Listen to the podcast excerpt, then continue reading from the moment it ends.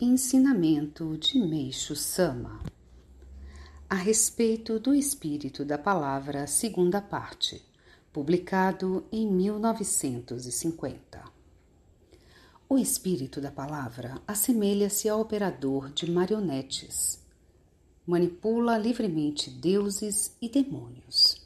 Irritar as pessoas ou fazê-las rir, preocupá-las ou tranquilizá-las, entristecê-las ou alegrá-las provocar o conflito ou a paz, obter sucesso ou fracassar, tudo depende do espírito da palavra.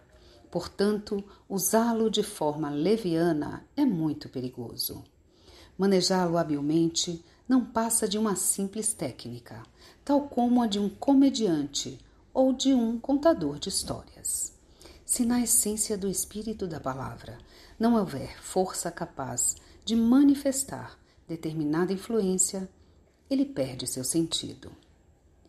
Mesmo em se tratando de força, há distinção entre a força do bem e a força do mal. Em outros termos, o espírito da palavra do mal gera pecados, enquanto o espírito da palavra do bem cria virtudes. Desse modo, o ser humano deve esforçar-se para usar o espírito da palavra do bem, o qual se fundamenta na sinceridade, Makoto, que provém de Deus. Em virtude disso, é imprescindível reconhecer a essência de Deus.